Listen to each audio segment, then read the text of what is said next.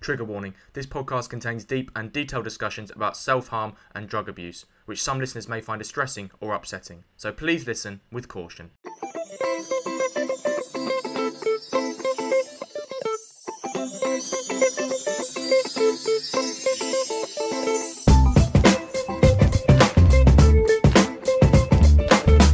Thanks for joining me for another episode of the Just Checking In podcast. This podcast, as always, is brought to you by Vent, a place where everyone, but especially men and boys, can open up about their mental health issues, break down stigmas, and start much needed conversations. I am your host, Freddie Cocker. Each pod, I check in with a very special guest. We have a natter and chat about all things mental health, as well as anything and everything else they are passionate about. If it helps that person with their mental health, we discuss it. My special guest for this week's episode is a sibling of a very dear friend of mine, Aimee Roberts. I met Aimee through my best mate and longtime friend of the pod, James Lamb, and today I'm interviewing one of Aimee's many siblings, Alex. Aimee is also one of the few people who's got more siblings than me. Aimee has supported Alex's mental health for a few years, and Alex is a testament to the idea that recovery from trauma is possible, and you can, with the right support, treatment, and good people around you, overcome the difficulties you are going through in life. In this episode, we discuss Alex's childhood and the relationship he's had with his father, both the highs and the lows. We also discuss Alex's journey with addiction and recovery, including his difficulties with marijuana and cocaine. I'm in huge admiration of Alex for talking about this, and I hope his openness and journey can be an example to any of you venters if you are struggling with addiction yourselves and know that things can and will get better. So, this is how my conversation with Alex Roberts went. Alex Roberts, welcome to the Just Checking In pod, mate. I apologise that your journey over here was so wet. We are recording on a Ah, very that's all right. rainy day outside. Uh, you were soaked as you came in. No, the weather's, weather's not your fault. It's all right. I should have known the risks. I'm very glad to be checking in with you, mate. How's things? How's everything going on with you? Things are going really well at the moment. Yeah, slowly getting through my uni course. I'm about to sort of buy my first place actually. Amazing. So that's pretty fun. It's it's exciting, a little daunting, hmm a lot of things to organise, and uh, I'm going to be a landlord. So basically, a Yeah. lot a lot of organisation involved in that. A lot of and admin. yeah, Yeah. yeah, and a lot of uh, a lot of bills to pay. Yeah, exactly. Well, That's the real world, mate. That's the real world. I'm really glad to be checking in with you, man. I hope this pod doesn't just help you. I hope it helps your family. I hope it helps anyone listening with the issues that we're going to discuss. So, without further ado, shall we start the show? Yeah, let's get on with it. Let's start the pod by talking about your journey, Alex. So, first off, I ask all my special guests this question first. Tell me about early life, teenage years, and looking back, were there any early mental health experiences you can pinpoint? Who's the Alex we meet here? Back when I was a kid, I would say that I didn't have a lot of self esteem. Growing up, I, I was one of six, and so there was a lot of sort of competition and feeling Yeah. like you're. I said in the you're- intro, you're the, one of the few one Yeah. of the few families got more siblings than me.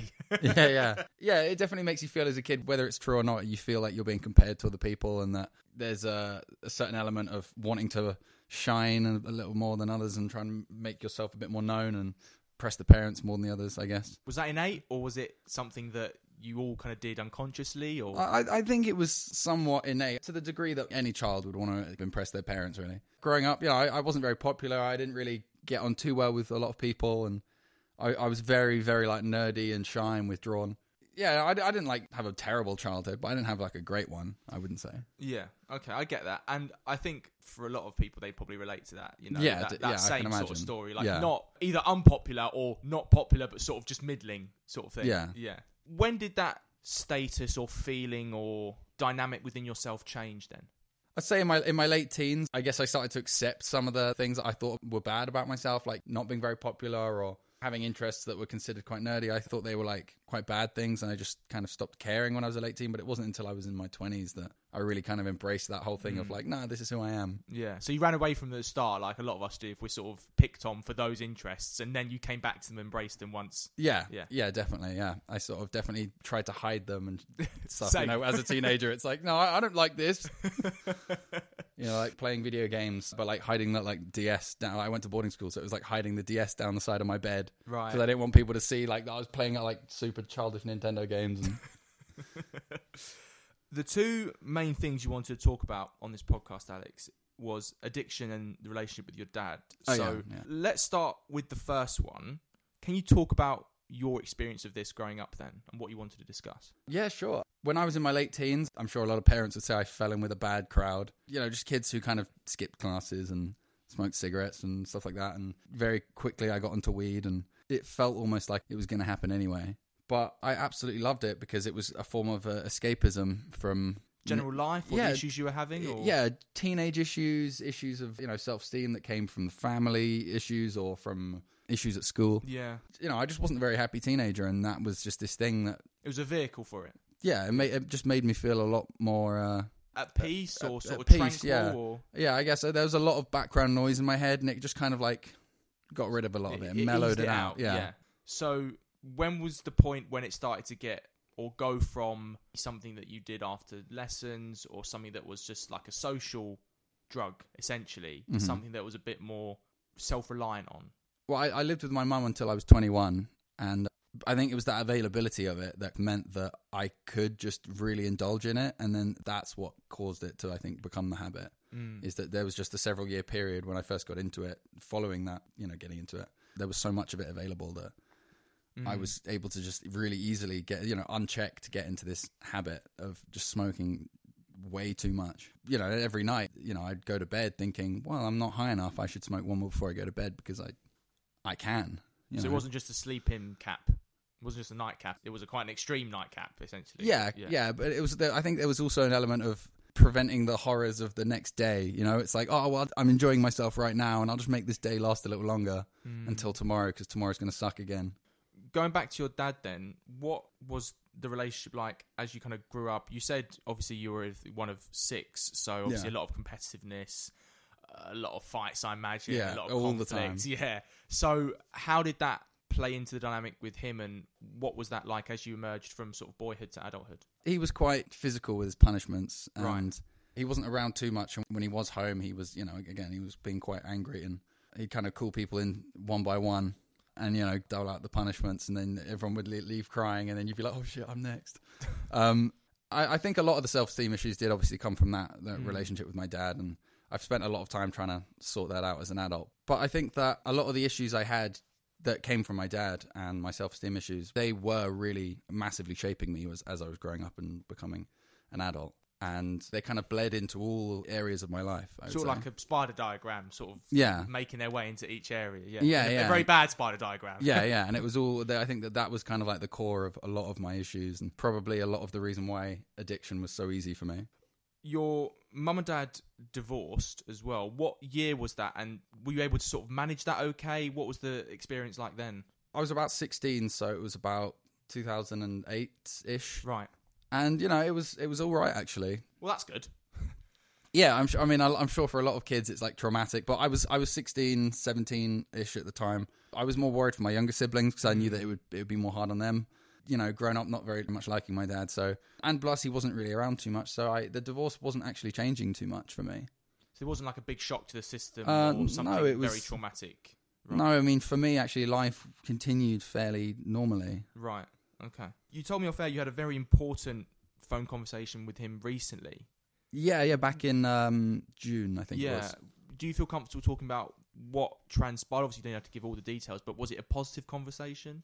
Yeah, it, was generally a positive conversation. I, I called him up. We didn't have very good contact with each other over years, and I just called him up and said, "Hey, let's just discuss why that's the case." And you know, I've got some things I want to get off my chest. And I did it more for my own sake, not to repair the relationship between both of us, but more just to, so that I would have that peace of mind Mm. that I've said what I want to say. So closure. Yeah, exactly. It wasn't so much for him as it was for me. And how did you feel after it? I felt at the, at the time like maybe 70% of what I'd said had been rebutted or he defended himself in a way that I thought he should have maybe accepted some responsibility. But ultimately, I, I came out of the conversation fairly positive because I was like, you know what? I didn't expect this conversation to go exactly the way I wanted it to go. You know, and he's never going to accept everything I'm going to say in the same way that I wouldn't accept everything he would have to say. And, you know, I thought that I got enough, I would say. I got enough out of it And what's your relationship like now? it's still fairly similar, but I haven't really spoken to him about it since too much because I realized after the conversation that all the things that I still thought I wanted to say to him, I didn't really need to say to him. I just wanted to say to him because I wanted to hurt his feelings, and that was that's unnecessary. Yeah, I get that. Let's move on to self worth, because you mentioned it a little bit previously, you also had a lot of issues with self harm, if I'm right in saying, Alex. Uh, So- yeah, a bit when I when I was a teenager. yeah. Yeah. Do you feel comfortable talking about that? And obviously, you don't have to go into graphic details, but was it stereotypical forms? Was it overeating? Was it undereating? Or was it the substances that you mentioned? How did it take Uh, shape? there was a little bit of physical self harm in that you know I have a, a few faint scars on my arm from cutting myself and a couple from like burning myself with cigarettes and things like that, but nothing too sort of seriously visible. I think as soon as I found marijuana and other drugs, then that replaced any sort of physical harm. You said to me the acts that you did, and some of them ended up being quite violent acts as well. Like you mentioned, you didn't like yourself, and I punished myself because I thought I deserved it. So why did you think you deserved it? I'd say that at that point in my life, I was suffering a lot emotionally, and I didn't think that I was worthy of the effort it takes to achieve some sort of success or happiness in life. Mm. I almost thought that I was here, like taking someone else's space, someone else. I wish someone else would have been born instead of me.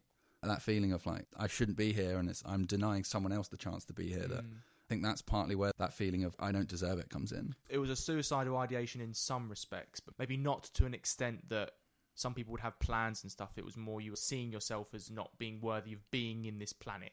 Yeah, yeah, yeah, definitely. There weren't any active thoughts of, yeah, I should do something to myself, but hmm.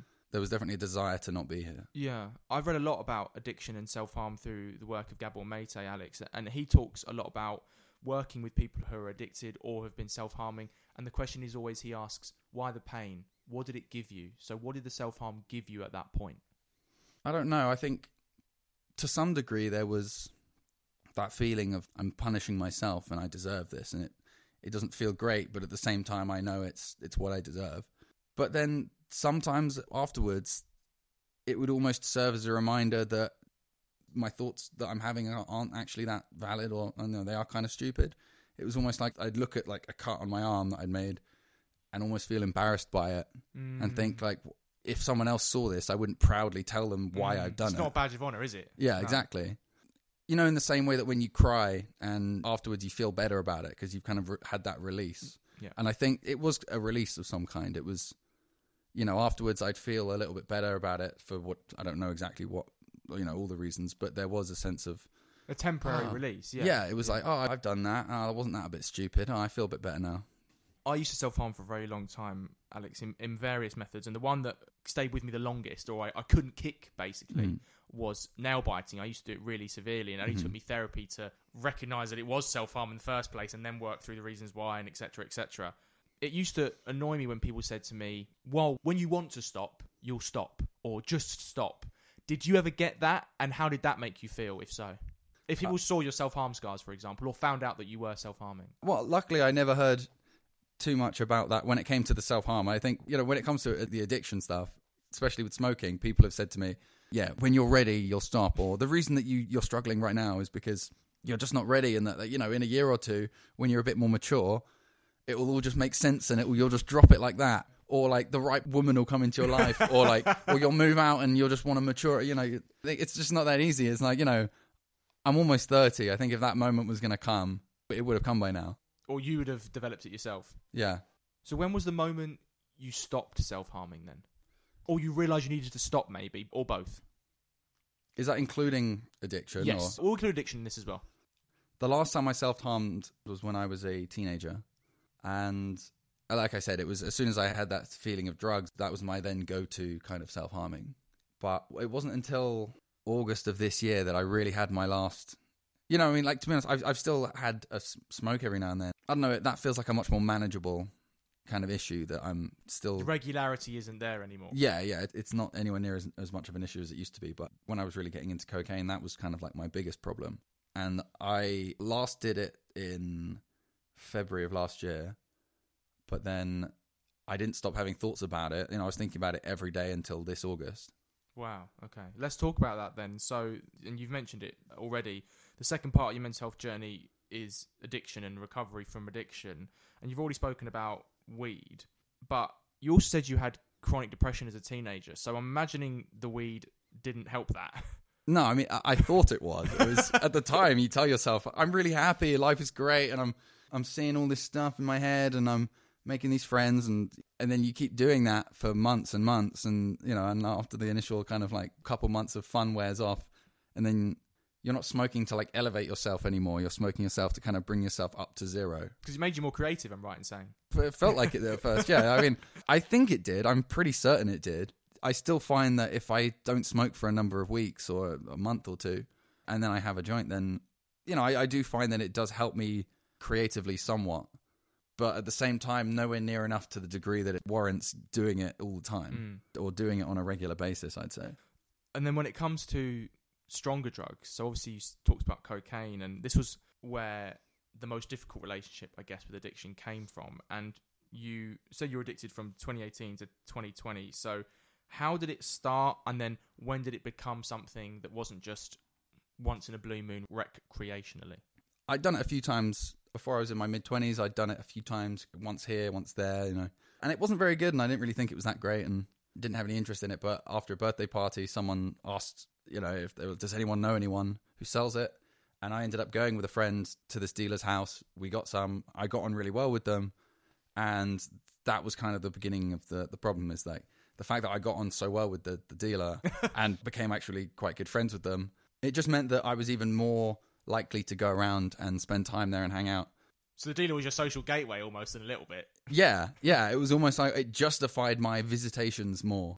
You know, it's like, well, you know, I'm also just I'm just hanging out with a friend as well, you know, and it went from once or twice a week to oh, I can do this three or four times a week. I mean, for the listeners who don't know, cocaine is a very moreish drug, which means that once you do it, especially if you're drunk or you've got a bit of alcohol in your system, it basically like it feels like it's sucking up all of the alcohol in your system, and then when the high wears off, you're basically ready for bed. So you feel like you need to do more to keep the high sustained. Yeah. Is that how it felt for you? Definitely, it's like if you're on coke, you need to drink and smoke three, four times as much to feel the same feeling. I had savings and I just blew through it, and I think I kept saying to myself that I spent so much on cocaine, but actually, I think so much of that money was just alcohol and just beer, hmm. just because I, I was drinking so much more and I could drink so much more. So your your tolerance went up. Massively i think while i was doing it anyway it felt but i was on it so often there wasn't a time when i was drinking and i wasn't doing cocaine for a long period of time at the height of the addiction, you were staying up until sometimes 2, 3 a.m. high and then sort of going to work the next day, obviously sleep deprived. Hopefully, no one, no one clocked that you were high still. What was your mental health state like at this point? it was pretty bad i'd just come out of a long-term relationship and i really for the first time ever i thought i was kind of going on my own little holiday or uh, having a little trip um, well, you're doing some sort of trip. So Yeah, yeah. It wasn't the right one. you know, like I was treating myself. That's what it felt Right. like. You know, for the first time in my life, I feel good. I deserve this. Single, free, and independence, but not, yeah, the, not but, in the best but there way. was, but it was almost, it was more from a place of, yeah, fuck it, life sucks anyway. Like, you know, I think I was hiding so many issues underneath, and was there a nihilism there? yeah, hugely, yeah. I really just kind of felt like I was letting go of any kind of cares for myself or the future or anything. Uh, you were clearly masking a lot of issues that you weren't resolving. yeah, there was there was huge issues bubbling under the surface, and I was just completely ignoring them. And actually, I think with many of them, making them worse. Was the relationship breakdown then the trigger for that spiral, would you say? Or not? Or was it just a factor that precipitated it? It was an event that happened to coincide. I kind of very abruptly ended the relationship, and I was also just in a state of mind at the time to kind of say fuck it in life in general. The cocaine use obviously was getting to a point where it was eating into your finances, and cocaine is a very expensive habit. Of all the party drugs you Mm, can do, yeah. cocaine is probably the most expensive one. Did it cause you any financial anxiety? A fair bit, yeah. There were some months where the last three or four days of the month, I wouldn't have enough money to afford the tube to work. And so I would have to borrow money from one of my siblings. I'd call them up and say, Oh my God, I'm having some money troubles. And can I borrow 50 quid or something? And I'll pay you back on payday. And I'd pay them back. And then the next month, it would be like Same another 50 quid. And after a few months, it's, Oh, can I borrow 100 quid now? And, and yeah, it eventually, well, I say eventually, very quickly, it got to this problem and this level where uh, my family like, what the fuck is going on with you? Mm. How hard was that having to eventually tell them? Well, luckily we've always been really close, and as adults, we've found it quite easy to share things with each other and like, open up about our personal lives. Not all families, by the way, do that. No, I know, I know. I am, I, I am lucky in that regard. But I told them because it was like I, I knew I'd have to tell them eventually. You couldn't hide that, really. Yeah, and it was, you know, I, there were times when I'd go and I'd say to my sibling or something, or one of my brothers, "Hey, I'll come over after work. I'll be there about seven. Really, that's because I know that I can get to the pub by six, pick up, have a couple pints. Before I know it, it's nine o'clock.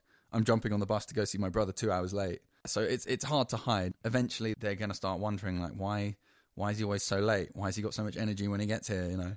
One of the qualities I think that addicted people can do, like you said, is a sort of having to borrow money off people, but also not turning up on time and sort of letting people down. I think is maybe the right way to put it, and you having to rely on. And we'll get to this in a bit, but you having to rely on Aimee for a lot of things and finances and stuff. And, and one thing you said to me really affected me when we spoke with her, you said, I kept doing it knowing it would break her heart is that the reality of addiction people don't see that you were really trying but you just weren't in control Yeah, definitely. It, I think a lot of people do treat addiction as if it's like, oh, you just you can control yourself, but you just don't want to. A lot of the time, especially when I look back in it, it's like it doesn't even feel like it was myself. It really felt like someone else was behind the wheel. Like I was not like quite mind controlled, but autopilot almost yeah, yeah. It was, it's it's almost like remembering yourself in a dream where you. It's kind of like a hazy memory. so at that point how was your mental health state and how was your perception with them did you feel like you were valuing the cocaine more than them Yeah, definitely. I, I was valuing the cocaine more than everything. It made me feel at the time like it was the best feeling I was ever going to feel, and it was fulfilling anything I'd been lacking in my the life. really. vacuum it was filling Yeah, it was Yeah. completely filling that. Any feeling that I'd want to feel or thing that I'd want to be, I felt like when I was on cocaine, that's what I was. You know, I felt like more charismatic, more likable, and Mm. more confident, more happy with myself. That's why, for me, part of why I was so moreish is because it was like I was desperately trying to keep that feeling of Mm. confidence in myself. what was your lowest moment There was a moment I basically I went to a dealer. I went to my dealer and I well, I borrowed coke off them, saying I'd pay them back, and uh, I knew that they could at the time. I knew they could really have done with the money, and I knew I didn't have any money to pay them, but I just did it anyway. And to be honest, I'm sure a lot of people do that with their dealers, but for me, I knew that they they really needed that money at that time. I was just kind of like, fuck it. I, I even thought myself at the time, like, well, even if I burn this bridge because of this, it'll all be worth it anyway because it's probably something I should stop. But it was like, yeah, afterwards I felt terrible because Mm. I was going to say that was my going to be my next question. So you did have your morality still, but it was just broken. Your moral compass Yeah. just like was hanging by a thread. it was almost like I was I was watching myself doing these horrible things, and I just I knew it was bad, and I felt the guilt and all the emotions that come with it, but I just did it anyway. when did the morality come back, or come back enough that you wouldn't do actions like that? I think it was after I stopped doing it in lockdown that I kind of reflected on everything that I'd done and the choices I'd made while I was kind of in that year and a half period. Yeah, for me, lockdown was great. Not obviously there was so many negatives to COVID and everything, but for me, you know, there was a blessing in disguise because it, it forced me to have to step away from that life and meeting those people and seeing them on a regular basis. Because even though I was living outside of London at this point in the February that I stopped, I was still every Friday night I was going into London just for that. And um, It was a fixture. yeah, Yeah. and every, all week I would look forward to that, and it was like highlight of my week. Given what you've said so far, mate, would you say that you have an addictive personality, or were you exploring those substances through underlying trauma, Um, or both? I think it is both. Yeah, there was definitely the escapism and the trying to repair myself somehow. But at the same time, I've, I have had an addictive personality in most things I can remember. You know, it's whether it comes to uh, certain types of food or video games or anything that I just immediately form habits. And you know, even if I if I do something for two or three days that I really enjoy, even after a couple days, I will just get the urge. It will be that same time of day. Oh, well, I should do that now. I'm still getting better at you know We all are having mate. a handle Yeah. on. You but know, you're, myself. but you're, you feel, you seem like a lot better than ever before. Yeah, yeah, yeah. I, I feel a lot better than ever Yeah. before. Let's talk about positives now. Then let's talk about recovery. So the turning point that you said was really profound on you was actually an encounter with your dealer. Was it the same one we've just spoken about, or was it a different? It was the same same one, yeah. yeah. That was kind of like one of the first ones. What happened there that made it so profound? I just realized that I told myself, oh, okay, well, you know, you, Alex, you're a good person, you do the right thing.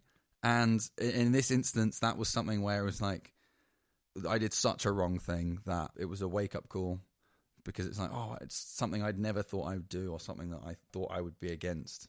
And then here I am doing it because just for a tiny little wrap of Coke Mm. that's not that even that great. You started going to narcotics anonymous meetings too. So, what was your experience like there? Did you feel at this point you were ready to give up or not? Sort of. I think I'd very much realized that it was a big problem by this point. I definitely didn't feel ready to give up because almost every, at least once a week, I'd do a talk in the meetings. I could stand up and say my bit. You go, "Hi, I am Alex." Yeah. Everyone goes, "Hi, Alex." Yeah, and I'm an addict. Yeah. Every time we'd just talk about how fucking bored I was. And I was like, I'm going to the gym. I'm eating healthy foods. Why does life still suck? You know? Mm. and I, that's all I can remember is just how mundane and dull those months were. There was about two months that I was sober and um, going to these meetings, and I like you know even for a bit I cut out alcohol and everything, and um, God, I, d- I barely remember any of it because it was that boring. It's just you know, and that's not to do with Them. And that's, to yeah, yeah, that's not yeah. saying oh drugs are great. Do drugs if you want to have fun in life. It's more that I got so used to it that I was going to have to take time in order to appreciate sober life. and get used to a new normal. Yeah, exactly. It wasn't that it was boring. It was that it was different, and that I You weren't high all the time. yeah, Uh, you know, and I'm sure i in many ways that makes me boring. You know, Is that what you thought that being sober meant you being boring now? not me being boring. You know, I thought I'm I'm still the same person fundamentally, but I was like, well, I am also gonna like I've fundamentally changed the chemistry of my brain now, maybe to such a degree that I am never gonna find sobriety as fun as if I'd never done drugs. Another turning point for you is when you went out with your friends who were doing cocaine as Mhm. well, and something changed in your outlook towards them. So what Yeah. was it? what we would used to do is we would as a group you know it wouldn't be like the same people every time but whoever's there we'd go to a pub spend two or three hours in the pub maybe four hours. You know every now and then we'll sneak off into the bathroom and and do a line. And then we'd go back to someone's house who lived five minutes up the road. And then we'd spend all night in that flat just like listening to music chatting shit doing lines. And for months at least i'd been doing it very happily. And towards the end, I remember there was yeah there was one night where I just looked at us and I looked around the room, and it was the, for Did, the your, first did time. yourself from above come back in? yeah, and, and it was like, like oh for the first time ever, I was like, oh my god, this is so sad. I was it felt like it, I was watching it from outside, you know, looking in, and I don't know what caused that feeling. It might have just been a sort of a growing awareness that I got from slowly identifying it as a problem and hearing all the stereotypes about like coke users and things like that, and then suddenly looking around, and I, I- think it was just it's just a build up that got to this point where I realized that all the stereotypes I was thinking about, I'm like, that's me. was it your self worth maybe f- having a comeback and saying I'm not wanting to do this anymore? Or It, I honestly, looking back at it, I can't identify what it was, but it's it's very likely that there was that involved. you were quite a high functioning addict, Alex. Mhm. So, in that moment, did you see in them what other people might have seen in you when you were in your worst? Yeah, yeah, and was it that was like frightening? it was frightening because I remembered all the times I'd been out and you know, and I had had a lot to drink and I had been outside to smoke several times and and I had like four or five lines and I remember thinking I was really suave and sophisticated, and I don't think I was ever a gurning mess, but I definitely don't think I was like this kind of like Humphrey Bogart type that I was thinking of. You know, I think I was much probably more of a bit more manic. so, on the flip side, did you also see in that moment what you had the potential to be rather than the person who you were stuck in that period? Yeah, there was a very much a feeling of you know being at a crossroads, and it's like either I can just continue down this path because another dealer I had he was in his sort of like late 30s Mm. and he'd been dealing for 10 years and he kept talking about how he wanted to get out of it and that it was ruining his life and everything and i kept telling him like you know like dude you have like a fucking engineering degree like go and do something it, but, yeah, but he has yeah. a 10 year gap in his resume you know and he had he had so many issues going on and i just thought i'm not going to let myself get to this point where i'm in his mental state at 38 or whatever it was Did that scare you, seeing that you could have gone down the path that he did? Yeah, yeah. I think it was genuinely looking at the two dealers that I had, who were actually both were at similar age, like mid to late thirties, and seeing the kind of situation that that lifestyle had, or at least you know, or maybe the lifestyle that it had got them in, or the lifestyle associated, you know, with their life. Yeah. You had a couple of relapses on this journey too, Alex. And relapses do happen. And I'm a big advocate on this podcast of saying that we wouldn't be human if people didn't have relapses. Mhm. Did you feel more stigma about the relapses than you did with the addiction at the start or not?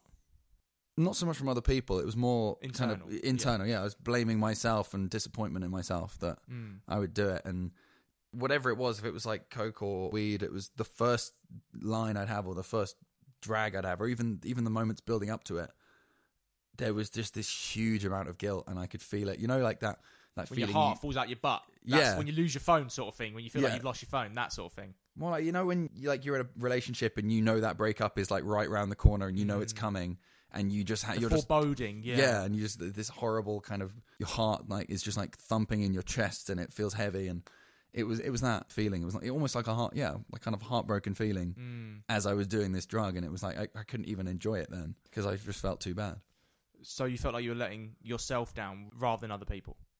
yeah because whenever I did have a, a relapse one of my sisters was very concerned but the rest of my family they they were a bit like they weren't judging me at all they were like oh oh well like if you still like being very supportive but Was that good? Would you prefer them to be more tough love or?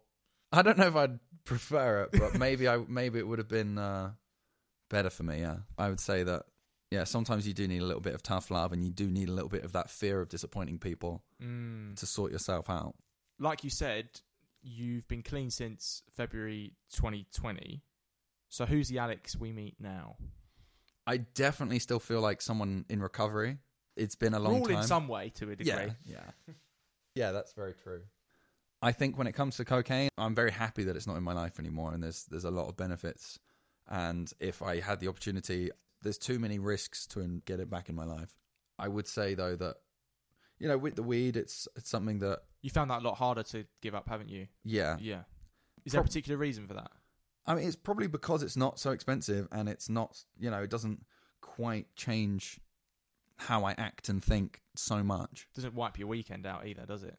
No, no, Not in the exactly. same way. You know, you're not wiping out an entire day afterwards or something like that. Yeah, yeah. I'm not staying up till nine in the morning, ten in the morning, because I want that last little line, and then you sleep all day, and then you wake up at six in the evening, and what time is it? Uh, You know, disoriented. And Mm.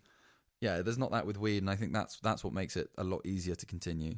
Given that you said weed was your best method of suppressing your emotions or feeling like you were dealing with them but actually suppressing them, hmm were you scared of giving it up or have you been able to express those emotions in more healthier ways now? I feel like I've been able to express them a bit more healthily. You said to me off air that you were chasing a high I was never going to achieve again. So, what do you think that high would have given you that recovery and self acceptance wouldn't? You know, thinking about it, I don't think that there's anything I would have actually got from achieving that same high. You know, that that first high feeling. It was more a substitute for acceptance and you know all that. Before we reflect on your journey, Alex, I want to talk about your relationship with Aimee because at your lowest points, she really, really supported you, didn't she? Really did. yeah. So, tell me how she helped your mental health at the time and now. Well, as well as multiple times financially supporting Yeah, me. yeah. Um, she just by caring and really showing that she cared, it was enough to kind of at least make me aware of certain things that I might not have been aware of. Like all my siblings, my other siblings at least, they obviously cared. I know they cared, but they seemed a little bit less happy to talk about it, or they were like, "Oh, I don't really know how I can ask him." You know, a little bit scared to broach the subject, whereas Aimee would just go straight into it. So she was more forthright and more emotionally intelligent by the sounds of it. Not that they weren't, but more. Yeah, yeah, and she was getting really emotionally affected by it, and and so that made her even more vocal about it. Was that a trigger for you to stop, or one of the triggers?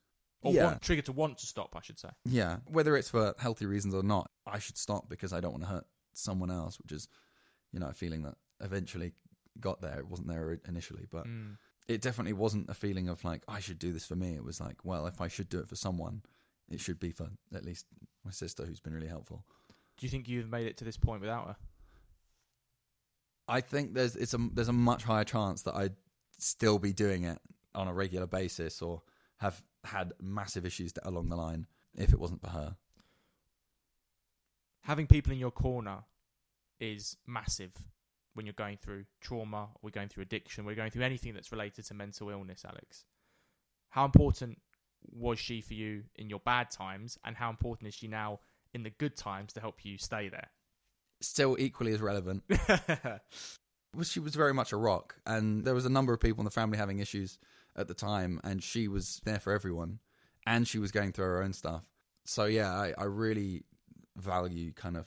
I mean, through this, obviously, I valued her as a sister, but since then, I've got a whole new appreciation for her. Mm. So it's made you closer. Yeah, definitely. And even now, like, you know, we're still really close, we hang out fairly often and talk on the phone every now and then. So Mm. She's obviously going to listen to this pod, Alex. yeah, yeah. I'm So- thinking that. As she's listening to this now, wherever she is, what would you say to her? Um, nothing I haven't said before, really. Um, just that you know I appreciate her and that she is incredible and that she is you know I have often considered her kind of like the glue that holds a lot of the family to the, I, I together. sense that vibe when we're out together. So You know, she's the one who organizes things and Yeah. makes things happen, and yeah, just that I really appreciate her and that she really deserves any happiness coming our way. let's reflect now. So, firstly, what has this journey taught you about yourself? That as stubborn as I can be, I should learn to happily rely on other people and that having people in your corner and relying on other people is actually a really incredible freeing experience because sharing your problems you know that problem shared is a problem halved kind of feeling it really does make you feel better knowing that someone's there for you And as a final question, if you could go back and talk to that 17 year old Alex who didn't have any friends or was struggling to be popular in school or was hiding the DS behind the back Yeah. of the bed, or maybe the 21 year old Alex who was struggling to give up weed, or maybe the Alex in the depths of despair and cocaine addiction, what would you say to him knowing what you do now? I think the most important thing would be to tell myself that I do matter and that I am important just like everyone else. And that just because I don't know what I want to be or where I want to go in life or what might make me happy doesn't mean that that idea is not out there. And that just because I can't find it doesn't mean that I should give up all hope.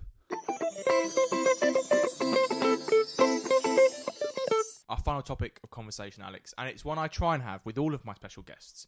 This is a general natter and chat about mental health. So, firstly, excluding the shitty weather we've got outside our, Mhm. my window, how would you say your mental health is at the moment, mate? It's pretty good. You know, I, I would say it's better than it's ever been. Like I said, you know, all the chronic depression as a teenager and all that stuff. It's like, you know, you can only go up from there. But there's still, so, you know, a little bit to be desired. Mm-hmm. I think that it's very much dependent on how productive I'm being. If I sit around for two or three days doing nothing, I'm going to start to have little negative thoughts at the back of my head. But if as long as I'm getting on with something and I'm doing at least a little bit of uni work or something every day, then there's a satisfaction that comes with just doing something. And that I think is enough for me to feel on a day to day basis feel satisfied. What age were you when you became self aware of your mental health for the first time and you realised that the feelings you were having weren't physical and they were actually in your mind and a product of your mental health? Probably last year was the first time I really noticed it. Really? Uh, Okay. Yeah. you know, there've been a lot of things building, and it was one of those things where, you know, when I was 24, it's like, oh, I'm self aware, I know how I'm feeling. and then when you're 26, 27, you're like, I didn't oh. know shit. Yeah, I, yeah. And then, and then it's like, swear, every five years or so, you're like, oh my God, I was an idiot five years ago. so I'd say, really, like, the first time I really felt like I had like a grasp on my own mental health and everything was last year. Tell me about the first conversation you had with someone about your mental health. So, who is it with? What impact did it have? And how do you look back on it? Did it feel like a big burden or a big weight had been lifted off your shoulders? Or actually, did it feel like something quite insignificant, easy, and normal to do? I've had a number of therapists in my life for different reasons. and I found that most of them weren't super helpful. There was, Right. there was one that really did help me, and that I had that when I was about 25. And a lot of what he's he taught me is, I think, what allowed me to kind of have that kind of awareness that I have today. It, and it was all about whenever there's a problem that comes up in my head, it was mainly about just identifying it as a problem, and then in doing that, you kind of lessen the problem just by automatically making it something that you can handle. Because you identify as a thought rather than Yeah, a, a, yeah. a path that you have to go down. Yeah, instead of this is this thought that you can't escape, it's a problem that you can tackle. It's an obstacle that you can get over. What triggers do you have that affect your mental health? So it could be a sound, it could be a sensation, it could be being with a certain person, it could be a social environment, book, film, or have you not figured all of them out yet? Oh yeah, I'm still I'm still figuring them out. I'd say. I think that yeah, stagnation and kind of doing nothing. Unproductivity. Yeah, yeah, lack of product. Yeah, that really is a big trigger for me. After a week, yeah, a few days or a week or so of doing nothing, I start to just get really Like restless and stuff yeah, like that. Yeah. and start to have a lot of you know self esteem issues and little jealous thoughts about stuff. Not like necessarily like romantic jealous thoughts, but just kind of like Comparing yourself to people, Yeah, other people yeah. sort of thing. Yeah. What tools and methods on the other side then do you use in your own life to improve your mental health or help you feel better? Which ones have worked? Maybe which ones that you've tried but haven't? I know weed you tried and didn't work, so we'll, we'll exclude that one. yeah, no, I don't recommend trying that one. Exercise as always, you know, helps pretty much everyone with kind of any anything issues like this. But there's a certain level of physicality, you know, like you feel good, just you get the endorphins going and everything. But then also, if you're that way inclined and you want to work on your body to look a certain way, then there's also that satisfaction as well. Like I find one thing that has helped a lot with my self esteem is literally just going into the mirror and like looking in the mirror and telling yourself that like you look good and that you feel good and that you're Oh, You sound like a motivational speaker. Uh, well, I mean, I hope so. I mean, that works on me. That's what they do on the that's what they do on the stages, don't they? They go, Um, yeah, high five yourself in the mirror and all that. Yeah, And it and it it work for you? It does genuinely work. I mean, I think it, you have to be in the right. You can't just go and say it to yourself. Like you have to, you have to be really willing to tell you, like to believe yourself. What is the best book or mental health Bible, I call it, that you've read for your mental health? So it could be mental health related, it could be completely non mental health related. Any book that's really helped you, or do you not read? I, I've no, I've not always been a reader, but like in recent years, I've not read any fiction. Okay, let's anything. say podcast. It's Let's say been, like- film. let's go. Let's go outside of that. Any piece of visual or audio or written content that has helped you with your mental health. Oh, I'm I'm really sorry. I can't think of anything. Don't Um, worry. Don't like, worry. It's one of those things where I'm on the spot and I'm probably going to leave and think of You, something it'll happen. away, You'll yeah. text me off this going, Yeah. I've just thought of something, Yeah. and I'll be like, oh, don't worry. I've got one more question, mate. Okay. And it's another broad one, so I'll give you a bit of time if you need to answer it. Okay. What more do you think we have to do to ensure men from all backgrounds, all walks of life, feel comfortable, feel safe in opening up about their mental health issues or just their general mental health if they want to do it?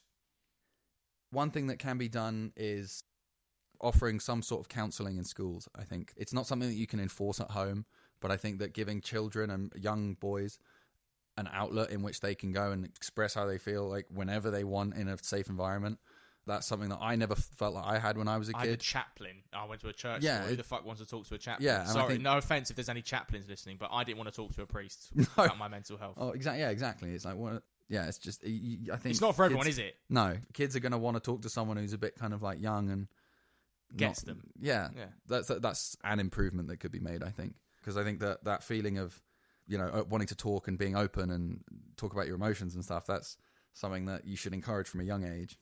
Otherwise, you know, they're going to get to adulthood feeling that they can't do it. Yeah, it. it's gonna be like the Coke and the Mentos bottle, like for me when I was Yeah. in that when I was eighteen. It's just everything exploding into into, Yeah, into, yeah. into one moment because of you know, fifteen years of suppression. On that note, Alex Roberts, thank you so much for coming on the Just Checking In podcast, mate. Oh, no problem. I was really happy to be here. Thanks for having me. Well, that's all we've got time for on this episode of the Just Checking In podcast. I want to say a big thank you to Alex for being my special guest on this episode's pod and talking about his mental health, his addiction, and his recovery for the first time. Addiction is not a straight line, it's complex, it's grey, and can affect many people, not just the person who's addicted. If there's someone in your life who's addicted to anything, not just drugs, I hope this podcast has helped you understand them a little bit better. As always, I'll sign us off by saying thank you to all the venters who've tuned into this edition of the pod. And as always, as well, if you've liked what you've heard, give it a share on social media. Tell your friends, tell your work colleagues about it, tell your family. If you're feeling generous, you can drop us a five star rating and review on Apple Podcasts. If you like what we're doing at Vent, please consider supporting our Patreon. That's at www.patreon.com slash venthelpuk. If you don't want to do that, you can make a one off donation to our GoFundMe. That link is on our Linktree, which is across all of our channels please go and buy a ticket to the next Just Checking In Live, the third edition. That link is also on our Linktree and across our social media. We hope to check in with you again very soon. And remember, guys, it is always okay to vent.